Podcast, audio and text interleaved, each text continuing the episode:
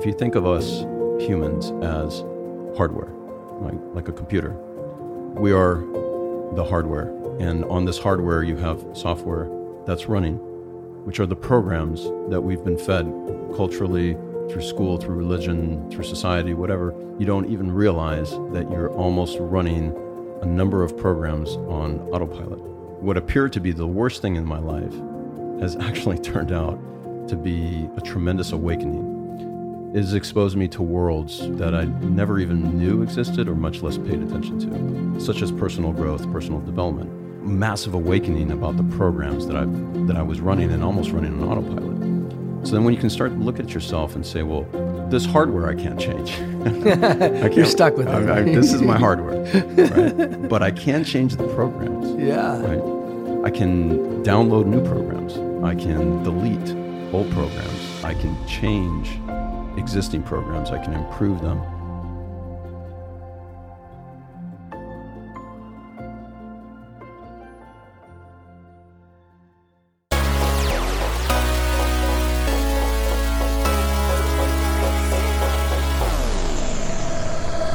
Hello and welcome to Inside Out. My name is Billy Samoa Saleebey and I'm your host. This show is all about insights and explores how transformational moments of awakening have helped propel the lives and careers of exceptionally successful people. These major breakthroughs teach valuable lessons that will help us in business and in life. Today's guest is Daniel Gray, and man, am I excited about this one. For starters, I've known Daniel, or Kiko as I call him, my entire life. Stay tuned to find out why. He's been enormously successful as a sales executive, having worked for Amazon and many others, but that's not why I'm excited. I'm excited because of the insights and personal story that Daniel shares. We get deep and raw, which is exactly the reason I do this show to get past the surface level and explore some truly life changing insights and moments. And it isn't always pretty. Daniel opens up and shares how the worst thing that's ever happened to him has been the catalyst for some personal growth and development. The wounds are still fresh, and we learn what he means when he says he was sleepwalking through life and why he feels he's in the midst of a tectonic shift that's changing who he is on the inside. This awakening has changed his perspective and given him a newfound passion for understanding how and why he acts the way he does. Through this journey of self discovery, Daniel's embraced some valuable life metaphors and lessons. We learn what he means when he says our subconscious mind uses programs much like a computer how thinking in terms of versions has completely changed his approach to working on projects, and why he feels he's been operating with split energy, which is not a good thing. Much of what he shares is rooted in the belief that wounding from childhood has played a role in who he's been most of his life. This one is jam packed and is only part one of a two part episode. It was incredible to have this deep and meaningful conversation with someone I've known my entire life and I hope you enjoy this episode of Inside Out. Daniel Gray, welcome to Inside Out. Thanks, William. So excited to have you, and thanks for having me. We are sitting here in your den, in your casa, which is a high rise in downtown, overlooking the house that Kobe built, the yes. Staples Center. This place is amazing. The view is incredible, and I'm just delighted to spend some time with you. You know, I have the opportunity to interview some amazing people but it's rare that I get the opportunity to interview somebody that I know as well as I know you.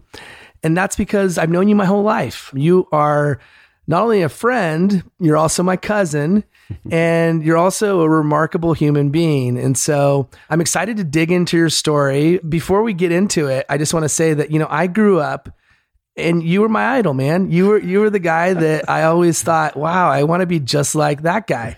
And it's because you had confidence. It's because you're a great athlete. It's Thank because you. you. were great with the ladies, and you brought you brought so many things to the table. When you're a young kid and you see somebody, you start to say, "Wow, I want to I want to be just like that person." I even ended up going to the same college as you. Yeah, that's right. You have a great story to tell, and so let's dig in. For those that don't know you, why don't we start with just your background your story, man, and go back as far as you feel comfortable, and just share the Dan Gray story. Right on. You're right. We've known each other our entire life and uh, born and raised in LA.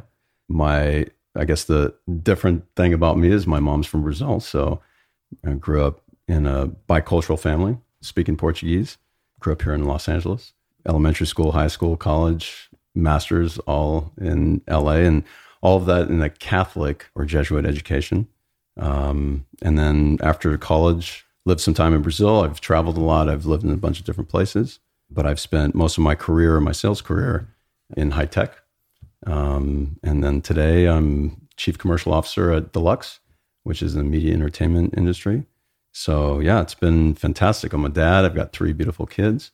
So yeah, that's kind of that's kind of me in a in a nutshell. So you have your your LA story. You've spent a lot of time in Brazil, and knowing that side of you, uh, I had the opportunity to go down to Brazil with you at, at one point and experience Carnival, which was absolutely extraordinary. Amazing. We won't tell those stories just yet. maybe a little, maybe a little bit later on. But curious, when did you start realizing? that you wanted to be go into business because you're you're very business minded. You you've always had that demeanor and that mindset. You're you're always been a very ambitious person, and I'm curious when you started to realize like the direction you wanted to take your career because studied business in undergrad, but then you you did get your MBA. Curious how that evolved and to get into the you know the high tech space, the cloud services space. So I'm going to work backwards and get deep. Right, let's do it. Get deep right from the beginning. So working backwards, and wasn't uh, was only through a lot of recent self work that I realized that most of that William I was operating from a place of lack. Hmm. So I didn't realize that in the beginning, but you go back to your childhood where we all have some wounding from our childhood. I came from a family that was fantastic in you know focus on love and the family and togetherness and that sort of thing. Um, but there was always financial pressure, financial challenges. So from the time I was like 10, uh, I was already working with my dad. He was a general contractor, as you probably remember. Mm-hmm. But I remember when I was in around that age saying, I'm never gonna live my life. You felt it. Oh yeah, man. I, I, I, I'm never gonna live my life where, you know, we go to the market and we don't have enough money to, you know, to buy food and you got to take items off of the conveyor belt or whatever. And, or remember a moment where I asked my dad, Hey dad, you know, you remember the mag, t- the mag wheels for our BMXs? You know, I wanted so bad one of these mm. mag wheels. And I remember he came home from work and I said, Hey, dad, uh, would you buy me some mag wheels? They were like a hundred bucks back in the day. That was a lot of money. And he was like, No, we can't afford it.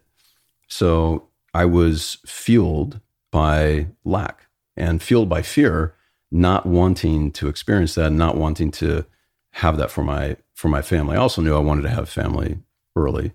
Um, so I'm blessed with my three kids, but yeah, it it was more operating from a place of fear. And so you fast forward to today where I've studied these things and I'm not a master by any stretch of the imagination, but uh, you know, I've learned that operating from a place of abundance and operating from a place of courage and not having split energy. So I've all I've also always had split energy where my mind and my body and my heart are not aligned. Mm. So my mind was always focused on, well, let me make sure that I've got that security that financial security for both for myself as a means of uh, self definition, self value, uh, self love. But that all stems from you know coming from a childhood where money was always a challenge, mm-hmm. right? So I suppose the good thing is that it, it turned out nice, right? So um, I'm very disciplined. I'm a really hard worker. Um, I've had a great education afforded by my parents. So all those things have helped me achieve success, both financial and career wise. But you know, now I'm 47 years old and stepping back and assessing like, do I want to operate in this life with split energy? Do I want to operate from a place of lack and mm. a, a place of fear? No, I don't. Even if it's delivering, you know, high W two, that by itself doesn't bring happiness, right? So so, but that's probably where it comes from is from my you know, my younger years. When did you realize that split energy was a thing? And it, like, I'm curious when that light bulb went off. Seriously, like in the last 60 days. right? I've catch you at a good time then. Yeah, you you got me at an amazing time where I'm going through this awakening um, that is really fueled by uh, my partner. Uh, she's a, a very important person in my life, and the things that she's shown me and taught me around uh, vulnerability and not operating from split energy. And, you know, there's countless authors that you and I were talking about from Abraham Hicks to Brene Brown, Tim Ferriss, Eckhart Tolle, Oprah, ingesting all this goodness and realizing, you know, I'm just coming to these realizations, overlaying these frameworks and these concepts against the backdrop of my life and, th- and, and saying and thinking like, whoa, I'm, you know, I'm, I'm, literally coming awake and realizing a lot of things, but you know, it, uh, it has been fantastic to do this reading and to do this self uh, assessment, introspection, etc. And that's where I'm coming up with these realizations. Well, it's never too late to have an awakening and to begin to understand yourself in new and different ways. And sometimes it happens at the perfect time in our life. And so, either by design or by random chance, whatever your belief tells you, mm. the reality is when we're ready to accept these things into our life, we do. That's right. For somebody that doesn't quite understand what you mean by split energy, can maybe you can give us a little bit more definition of what it means to you? Yeah. So, like I said, I'm not I'm not yet a, a master or a Jedi of, of, these concepts. So I'm I'm I'm really just playing back what I'm learning as of recent. But take for example my the work that I do. So I've always been in high tech sales. So sales works for me. I'm naturally a gregarious social person, you know, extreme extrovert. So when I found that swim lane, it clicked it clicked early in my career, and I was really good at sales. I was good at adopting sales methodology and sales science and learning how to apply that as a sales rep. And now, you know, fast forward many years later, I'm doing that as a sales leader. And so I coach, right, or I do sales through my sales team.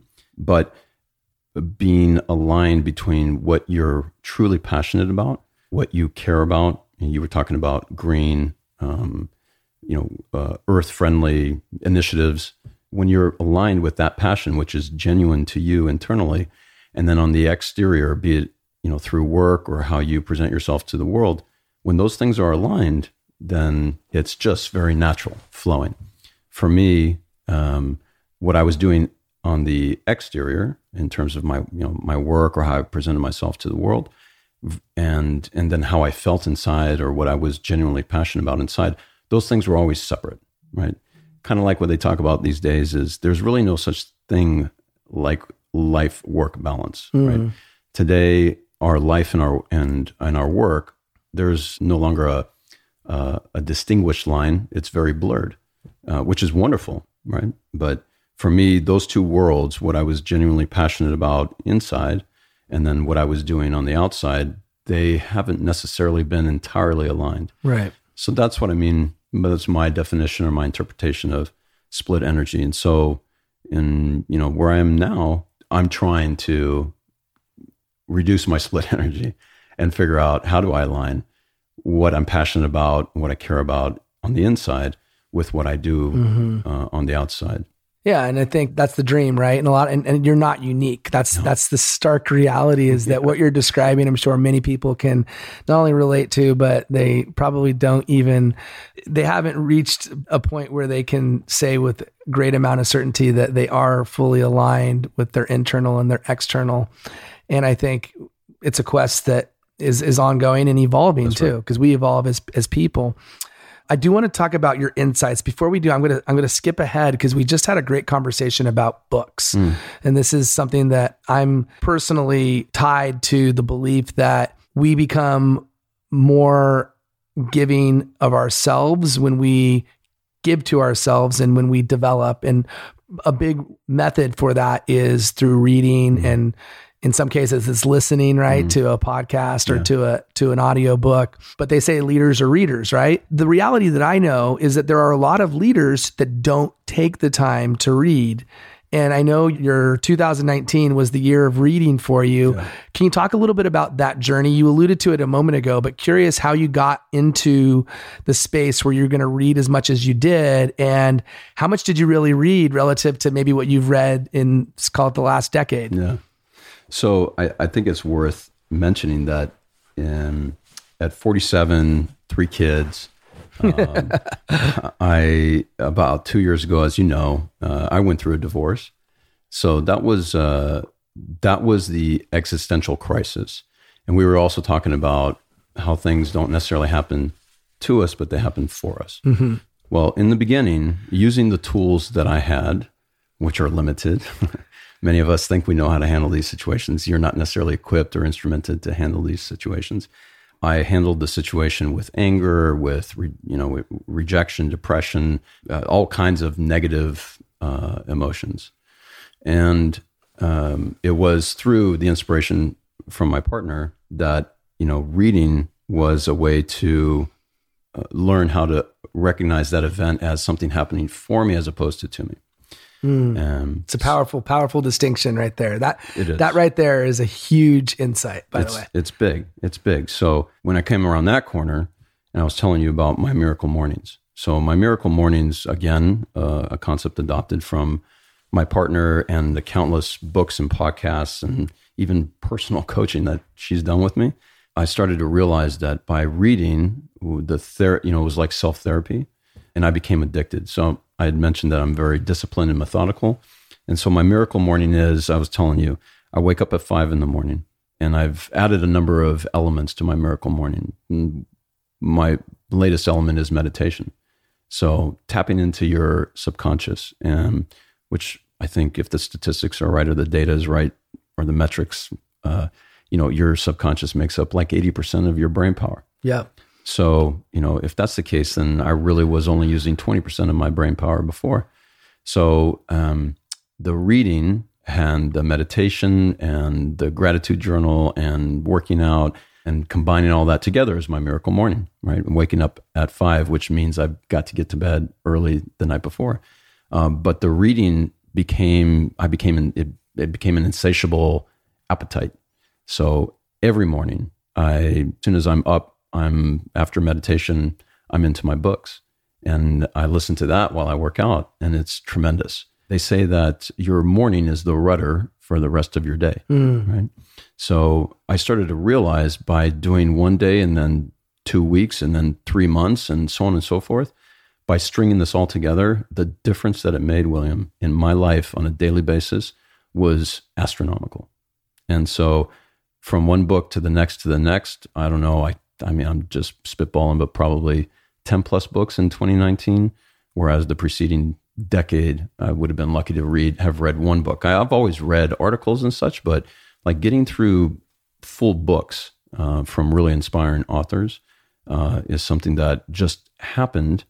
And that's a great example of the positive that came from, right, what appeared to be a, a truly riveting kind of tectonic situation in the in the divorce um, you know, it, it, turned me into reading, which turned me into self introspection and so on and so forth. So I couldn't, you know, I could not get on top of a higher mountain and yell louder about, you know, reading. And some of these key authors have been huge for me in changing the the inside, right? Which I think then changes the way that I that I show up for the world on the outside. Yeah, man, that's so powerful and good for you for making that transition and it sounds to me like you've built and created a habit, which yeah. life often is about the habits that we can create in our life. You've always struck me as a disciplined person. And, and perhaps I was fooled, but I'm curious hmm. how, how long how long have you had the discipline or at least the level of discipline that you have? Because again, growing up and watching you, and I don't just mean as a kid, I actually mean even more so as an adult and watching and, and talking to you and having deep conversations and knowing who you are, you've always managed to elevate and have your career we were talking about this a little bit ago like up and to the right like yeah. it's just like if we're looking at a graph your career continued to go up and up and up and more compelling and higher profile roles, better companies, you know, working at Amazon, for example. These are no nonsense names.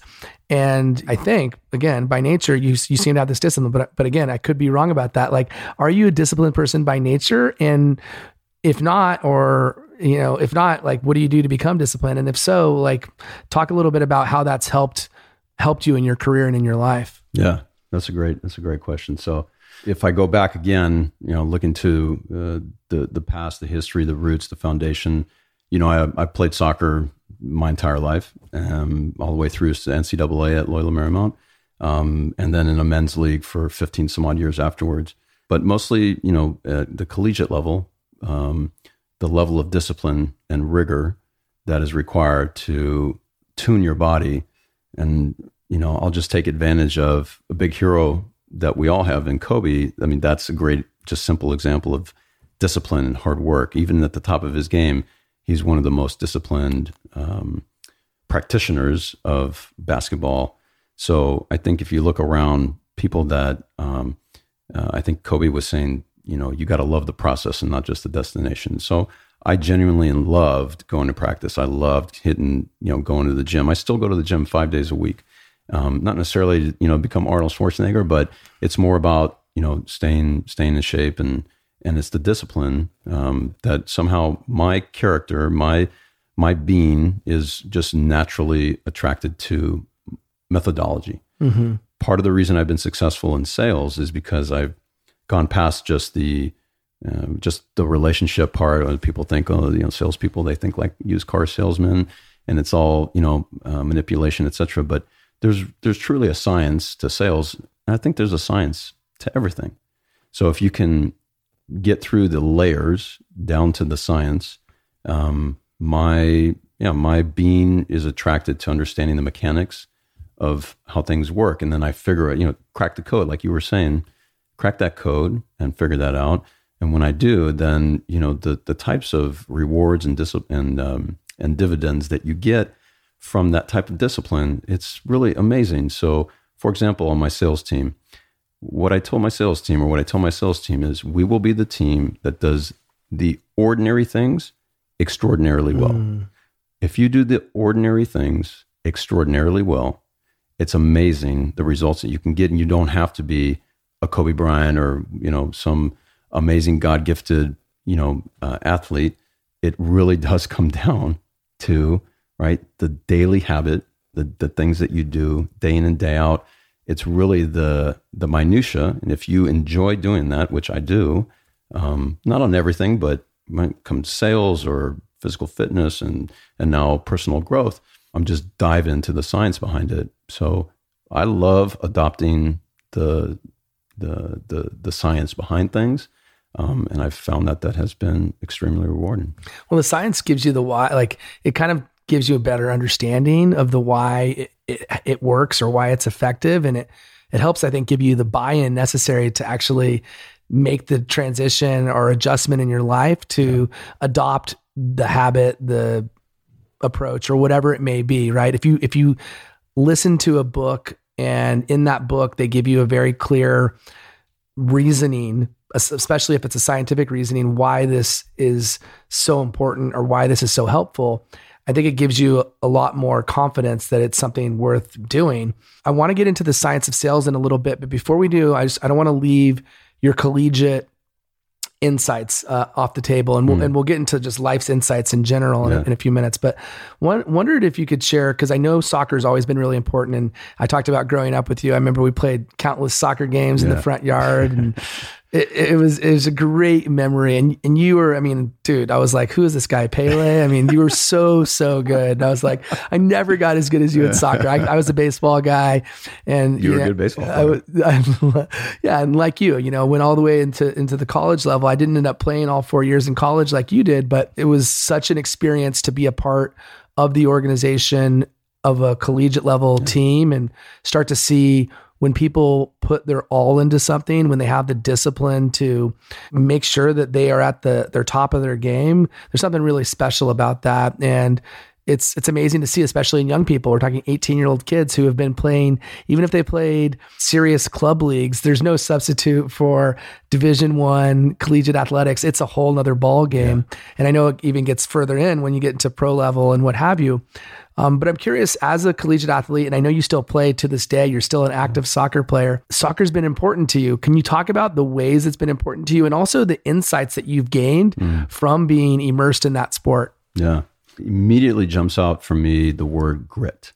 Oh, love it. So, grit, I think people can define grit differently, and, and that's totally fine. Um, uh, for me, the grit is something that you can teach, but it's almost God given. There's just something inside that person.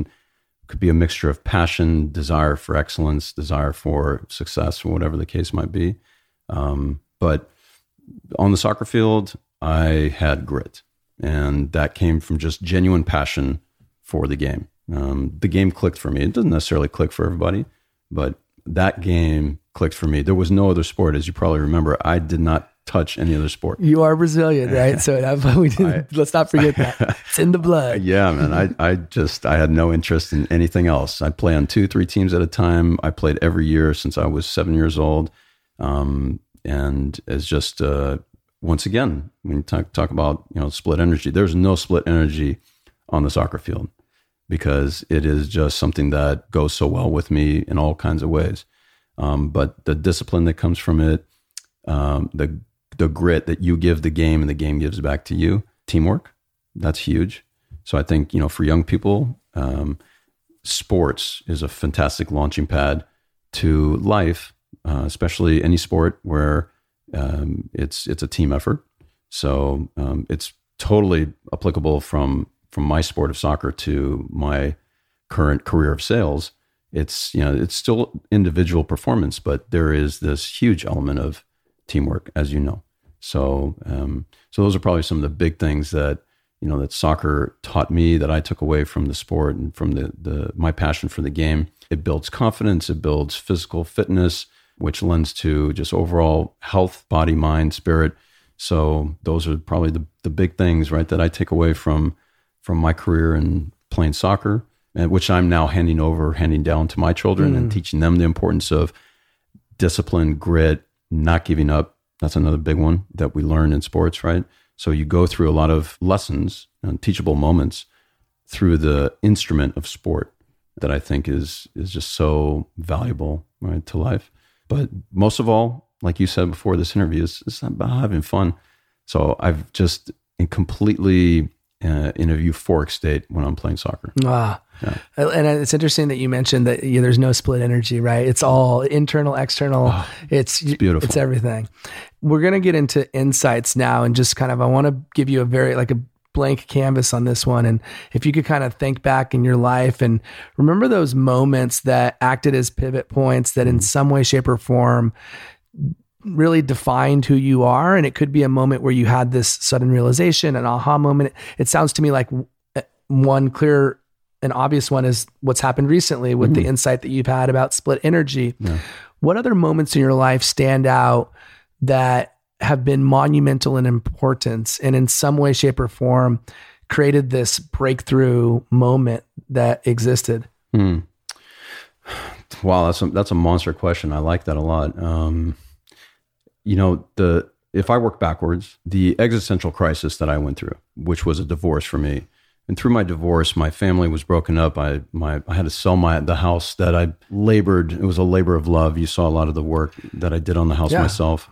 Um, and I know what you put into a house, having lived with you at one of your yeah. houses. I mean, you talk about uh, you know you have some serious uh, skills, and I know that comes probably from the blood because right. we, we, uh, we, you know right. we both have a lot of that in our family. Your, right. your, dad, as you already mentioned, but That's yeah, exactly so you put a lot into your house, uh, and, yeah, and, so, a beautiful house. Thank you. So you know the existential crisis has turned out to be quite the launching pad for a an internal growth phase that I was probably sleepwalking through most of life. And so one of the big things that I learned to your to the spirit of your question is the concept of programs. So, in an analogy, if you think of us humans as hardware, like like a computer, we are the hardware. And on this hardware you have software that's running, which are the programs that we've been fed culturally, um, uh, through school, through religion, um, through society, whatever just, you don't even realize that you're almost running a number of programs on autopilot. So uh, the the what appeared to be the worst thing in my life has actually turned out to be uh, an, a tremendous awakening. It has exposed me to worlds um, that I never even knew existed or much less paid attention to, such as personal growth, personal development. And there's just like this burgeoning movement, at least from what I can tell, around, you know, like authors like Brene Brown talking about the power of vulnerability. So that um, uh, there was a I, I forget the name of the book, the first book that I I can't remember if it's Dare to Lead or um, uh, I forget the name of the book right now, but Brene Brown's concept of vulnerability, especially for me, a male raised by an alpha male, you know, somewhat brutish uh, uh, generation that you know forced children with spanking and like a lot of things that we probably don't do as fathers now. Um, you know, the, just a massive awakening about the programs that I've that I was running mm-hmm. and almost running on autopilot. So then when you can start look at yourself and say, well, this hardware I can't change. I can't, You're stuck with it. I, I, this is my hardware, right? but I can change the programs. Yeah. Right. I can download new programs. I can delete old programs. I can change existing programs. I can improve them. And I've actually talked to my kids about this. So that's, you know, again, working backwards, the crisis, what appeared to be the worst thing in my life, has actually been a massive awakening and has given me the opportunity only because again my partner helped me to see it as an opportunity and you know this concept of well, what programs am i running uh, what programs do i want to keep running what new programs now that's the big one is adopting new programs is not easy mm. so when we go back to the concept of discipline the miracle morning for example that's an entirely new program that i'm running and it has made a massive difference probably the biggest element of my miracle morning that has made the biggest difference is meditation. By far and large, it has been just tectonic. It has been a massive change in my disposition, my ability to be calmer, my ability to forgive myself, accept myself, love myself. So those things all stem from this existential existential crisis that I went through recently. Um, I told you about going then all the way back to my younger years and realizing what kind of wounding did I go through? Would you maybe agree or even realize that we, you know, I'm 47, you're a little bit younger than I am, we still carry wounding from our childhood mm-hmm. that we really were never taught, equipped, instrumented to deal with. I'm coming to terms with some of those things now. So I'm talking a lot about some, you know, really yeah, soft, you know, soft stuff. Um, but you know, the, the, the, those things, the dealing with the wounding from my childhood and then fast forwarding all the way to the most recent challenge and then everything in between, my perspective has massively changed to the point where I can show up with a level of emotional intelligence for my partner, my friends, my family, my work colleagues. The difference that has made in me uh, at least I notice a difference, and people around me, close to me, have noticed a difference. Um, you actually like it. It brings you to a level of performance that you know is it's not measured by how much money you make, or what your title is, or what company you work for, or where you live, or what car you drive, or what clothes you wear. That all those are the wrong markers. They're the wrong goalposts, right? Because if you focus on these internal things, right, then you can actually solve for that split energy. And then all of a sudden you start coming from a place of abundance and then amazing things like you were telling me when you first got here, amazing things start to happen for you, mm-hmm. right? So those are probably some of the main things that I can think of recently that, you know, are are, are major pivot points. That's yeah, thank you for for sharing. There's I want to kind of dig in on a couple of things. For one, you talk about these programs, and that this fascinates me because I, I love conceptualizing it in that way because it makes total sense, right? We, we know we have the hardware, but it's the programs, it's the software that's really making the hardware run, right? Yeah. And the actions, the activities, what we do on a daily basis are all run by our brain effectively, yeah. and which which run the programs. And you also talked earlier about the subconscious. I'm curious, in some sense, some of these programs that you'd been running, they were on autopilot. I think you even just mentioned that. Mm. Can you think back to maybe some of the programs you were running that, you know, you obviously t- talked about morning routine. So we know that you had a program before. It was not optimized in the way that your current Miracle Morning program is operating. What else would be a program that you had before that you've at least identified as it exists and either you have changed it or you or you now seek to change it. Okay, so this is a heavy one. Um, I read an article recently around uh, this. The topic would be around parenting, about and especially for you and I, and, and any males that are listening around being a father, either soon to be a father or already a dad. I read an article that said when parents yell at their children, it's a signal of the program, right, that they were instilled when they were children. So I'm I don't know if you if you do this or other people do this, but a lot of times I'm watching myself. I'm listening to myself. I'm very I'm a I'm a I'm a I'm a tough critic of myself. so um, you know, I would, you know, my dad. My dad's a he's a burly general contractor. He's also a highly intelligent individual. One of the smartest people I know. Very, very book smart, but I would give him low marks on emotional intelligence. That's okay. often the case, right?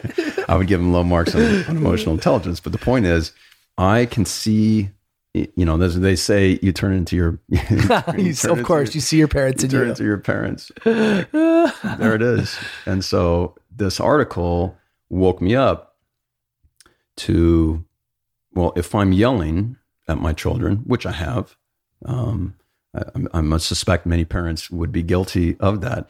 But if I can stand back and say, wait a minute, I'm just running a really like old version of a program. this is like a CD-ROM. I'm telling you, this is like DOS. and and what's uh. amazing is when you start to think in these analogies, that you can actually say, well, hold on now. I actually don't have to keep running that program. Right. Now, the way to, you know, any of us have downloaded and deleted apps on an iPad or a phone. The way for you to solve for that, right, is you don't necessarily like try and boil the ocean or just straight up delete the program. But the first step is just recognizing and admitting, right, that you're running an old program. So the other day I told my children, right, I gave them this analogy that I'm like a robot and I'm running on a bunch of different programs. And when I'm when I lose my patience or I, I yell at my kids, I'm actually um, almost like on autopilot, on sleep mode, r- defaulting to a very old program. And the reason that the, the article said the reason this happens is because when you get into a, a state of heightened emotion, your your your kind of your your brain shuts off and you go to instinct, right? Mm. But that instinct was developed when we were kids, right? So I can see, I can actually, at least I can see, William, I can see the program.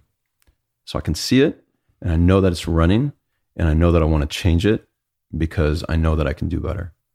So that's that's what I'm talking about. Um, and that's probably a more recent, you know, um, and simple example. Again, not to do with careers and money and all that jazz, but to do with fatherhood, right? And wanting to be a better father for my kids. I realized that I'm, you know, as I was running that program, and and that's a program that I want to change. Well, that, and that's really comes back to the the kind of through line that I'm hearing over and over again is what our subconscious mind does or doesn't do as a result of programming that happens when we're a young person, right? And the child that's why the childhood is such a critical yeah. part of our development. And it's why, frankly speaking, so many people that have a very difficult childhood, it also shows up throughout their life. And it does take a lot of work to do the reprogramming. To your point earlier, eh, to change the program, it starts with recognizing that the program exists and then start to start to identify, you know, ways in which you can make the shift or the transition. And it, it's not easy. Curious what you've seen as maybe some helpful tips or ways or methodologies to like for the miracle morning, for example, or, or something else like how did you, did you do it by layer? You said don't boil the ocean, but like, how do you do it? What, what recommendation would you give for somebody that says they do recognize they have a program that probably should go in the waste bin, but yeah. they, they can't figure out how to get rid of it. It's like still lingering. It's stuck in the, in the tray and it won't eject. So I got to tell you, um, and I want to make a shout out to his, his name is Greg Rodriguez. He's a gentleman that I met when I was living in Texas in 2018 I was working for a different company called the Hut Group, which is a, a UK based company, uh, a unicorn at that. They're a billion dollar company and growing. Um, so I was living in San Antonio and I met this gentleman that I worked with. His name is Greg Rodriguez, um, one of the best human beings, um, business and sales executives that I've ever worked with, younger than me. Okay. And so ego would say, well, there's nothing I can learn from this younger, uh, this younger guy. But in fact, I learned uh, I, I learned a lot from Greg. And one of the key things I learned from Greg, which uh, I learned in the context of work, but I have applied to every part of my life. And, and I'll tie in a concept from Brene Brown that I connected those dots. That's something else that I like to do is do a lot of dot connecting that may not appear to be a correlation, but that, that there is. And so Greg taught me to think in versions. Now, in the context of a company, right? If you think about if the culture of the company is one that allows you and, and fosters this concept of thinking in versions, version one, version two, version three. When you think and act in versions, you know, even when you were talking about the whole video concept, right? The challenge with doing videos and and your uh, proclivity for perfection. Perfection, yeah. So when you think and act in versions, and you make it okay for version one to be what Brene Brown calls your shitty first draft, your SFD. I don't know if you remember that from yeah, the yeah, book. Yeah. So I indoctrinated this into my team here in in 2019 in the new company that I worked at, and I, I got to tell you, it was amazing how that by itself, William, removed inertia mm. because I made it okay for people to think, talk, deliver in what I called, and everybody called it, the shitty first draft. I love it. So when you think in versions and you act in versions, I myself, like you, I'm, I'm not ultimate perfectionist, um, but I am, I, I, like to achieve excellence. So, uh, you know, they say like in cloud computing, uh, you know, I want 99.99s of uptime um, or, you know, uh, reliability. So I don't need nine nines, as they say in the world of cloud computing, right? Like two or three nines is all right. But thinking inversions, acting inversions removes inertia. And as long as you foster a culture, it could be in your relationship, or it could be at home, or it could be in the workplace. If you can foster this concept of think inversions, act inversions, what that does is it makes the first version uh, shitty, and that's okay. But what you what you gain in exchange is velocity. Mm. Velocity, as you know, is key in business but velocity is key in, in personal life. So uh, a lot of times I would, you know, before I met Greg, I'd have a challenge or a problem that I was trying to solve in my life, but I was trying to solve it to perfection. In other words, I wasn't trying to go to version one, then version two, version three, and so on and so forth. I was trying to go from zero to version 10 in one fell swoop. And that caused inertia, right? It caused like a deer in the headlights syndrome. Yeah, right, right, right. Of, well, it's so difficult that actually I won't even get started. However, if you think in this concept of shitty first draft, which is completely borrowed from Brene Brown, and you make that okay, it's amazing what happens that people can produce whatever it is that they're trying to do. They can produce the shitty first draft in like five or 10 minutes. And then you iterate to the second version and the so on and so forth. And before you know it, the velocity you achieve to version 10 is faster than if you were trying to gain to perfection out of the gates. Oh, drop the mic, bro. We could we could we could just stop right there. that is so powerful. I can't it's even. Not, it's, it's, it's, not me. I right? know, but you're delivering it right it, now, and you did a great job it's a of combination of uh, of concepts. You're that, connecting the dots. Yeah, that come from other thought leaders, and you're right. This is part of that discipline and methodologies. And like you were saying, leaders are readers. So when you read these things, you connect, or rather, you collect these gold kernels, and then pretty soon you can put together a gold nugget. Pretty soon you've got yourself a gold bar. And so I 100% agree with you from what you said before. Like the more you read and the more people you meet and talk to, and, and so on and so forth, the things that you can collect along the way, and then then it, and then your superpower is well, how do you put them together, right? How do you synthesize them, connect them, and then use them in daily life? But that's the biggest one. And you teed up the question nicely. It's one of the biggest, you know, learnings that I have in the last, feels like in the last five years.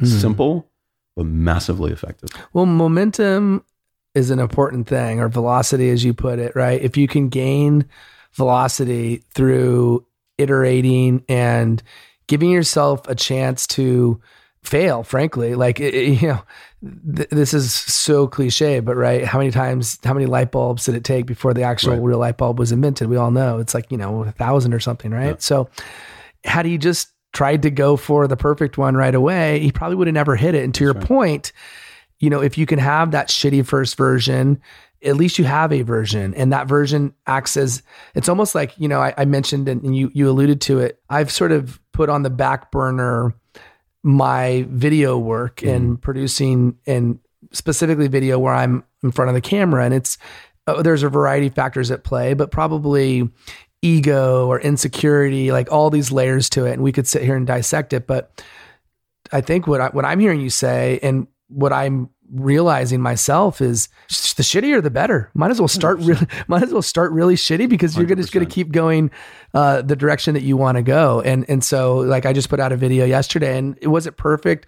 I'll call it 70% perfect, but like that just means that means I have plenty of room to to go and perfect is in the eye of the beholder. Right. We're all going to say different things are perfect for different reasons and the imperfection of perfection is is a powerful thing. And if we remember that then i think we can give ourselves permission to just be progressing and not allow ourselves to be stifled by trying to be absolutely flawless which that, who is? that's it. That's it. The other way to think of it and you can apply this to your emotional life. You can apply this to your work life. You can apply it to your personal life and so on and so forth we all are familiar, most of us would be familiar with the term build the muscle.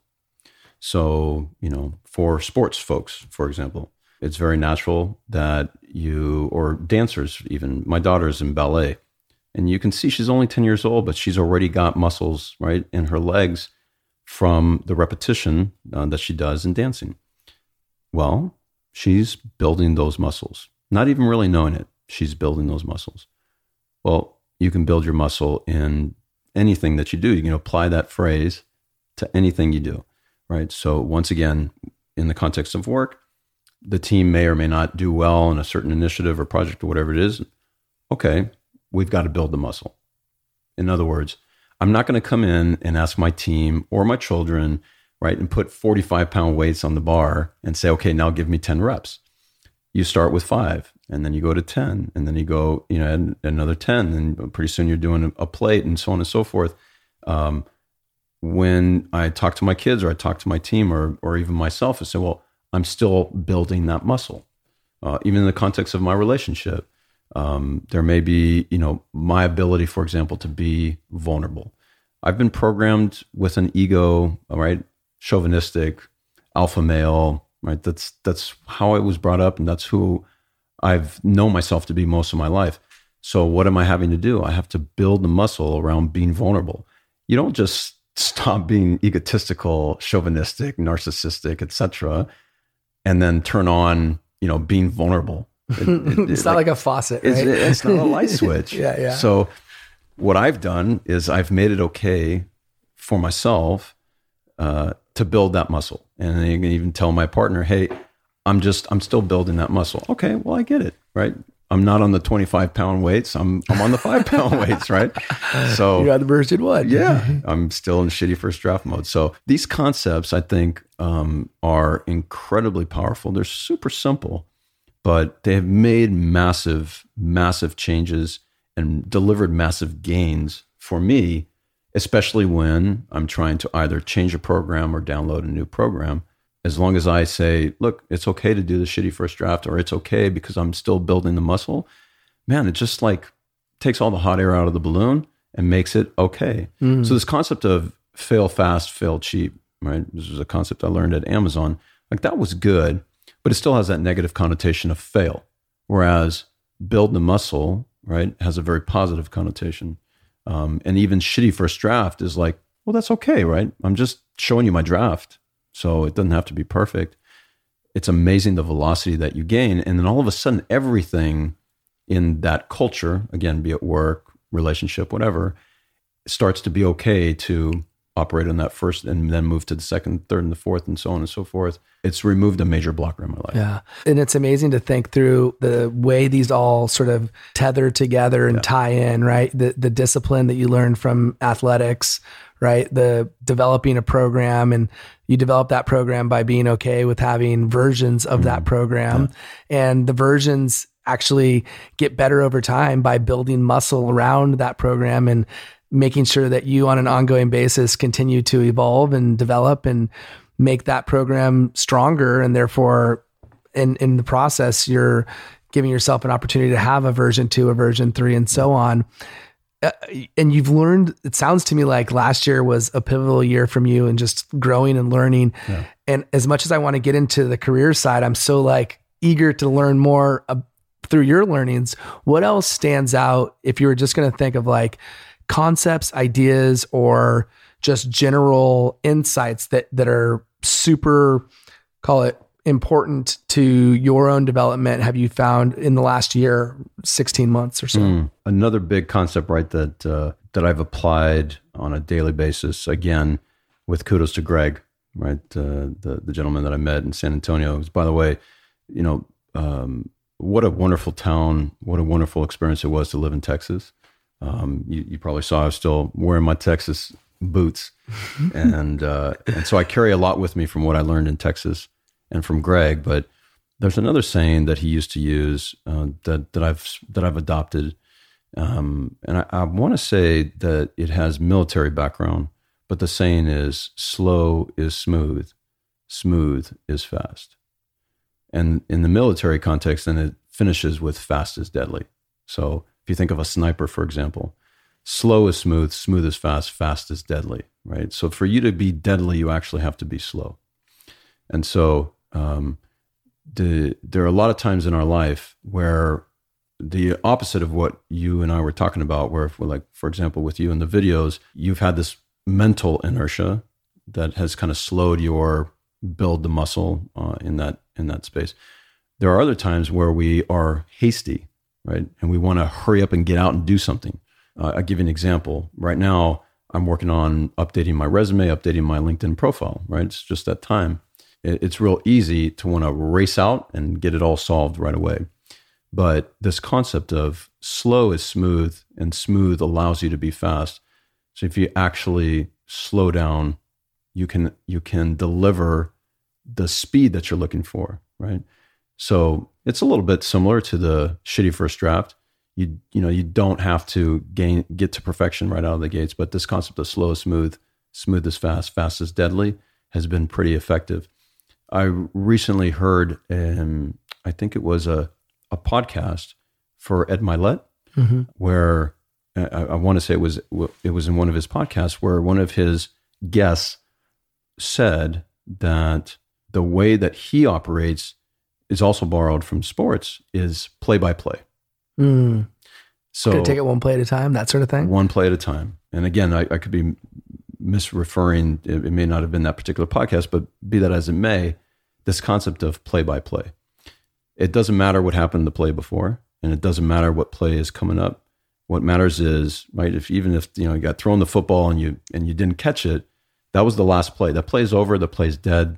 To carry that into the next play doesn't help. It's the power of now, right? It's being present. It is. It is. Golf. Golf is to me the the perfect example of that being just a fundamental truth to any successful golfer because it's so easy to get irritated on the golf mm. course. Anyone that golfs knows it is infuriating to mm. have a mm. bad shot.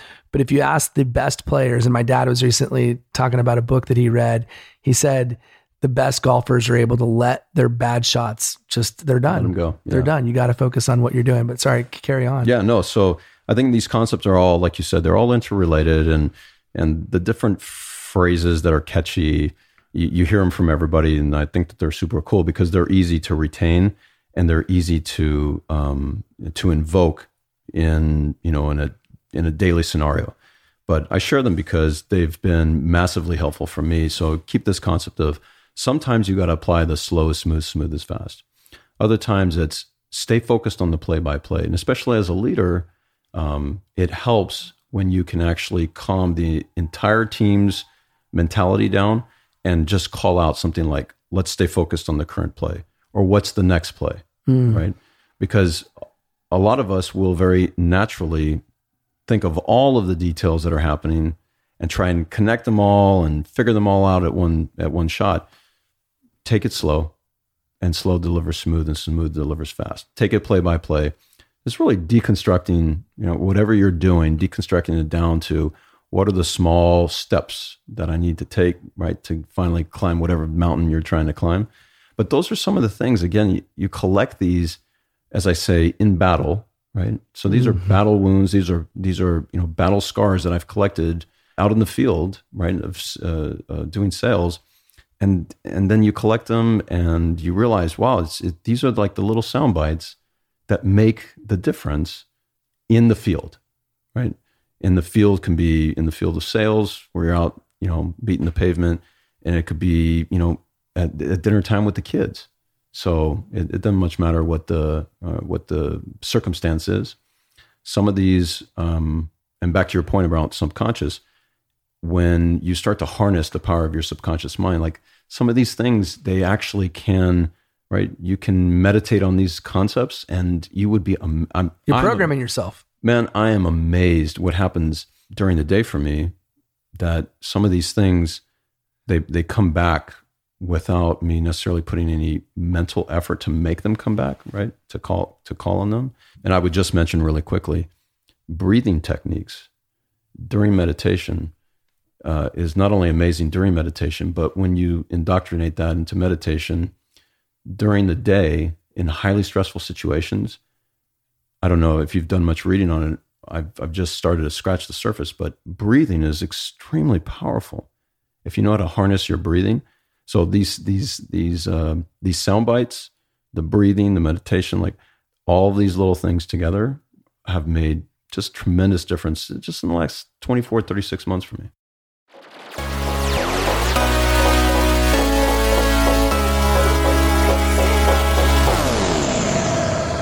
Thank you for listening to this episode of Insight Out. I hope you enjoyed the show, and I really hope you took away some valuable insights that will help you in your career, in your business, or in your life. If you haven't already, please subscribe and rate the show on your favorite podcast platform. This is extremely helpful, and I can't tell you how much I would appreciate it. Also, if you haven't checked out our website yet, you can find us on the interweb at insightoutshow.com. On the site, you'll find tons of great content, including all of our podcast episodes, videos, blog posts, and the all important link to support this show through Patreon. If you're not familiar with Patreon, it's an amazing platform that helps creators gain the support they need to continue creating. And remember, your next life changing breakthrough moment may happen when you least expect it. Insight out.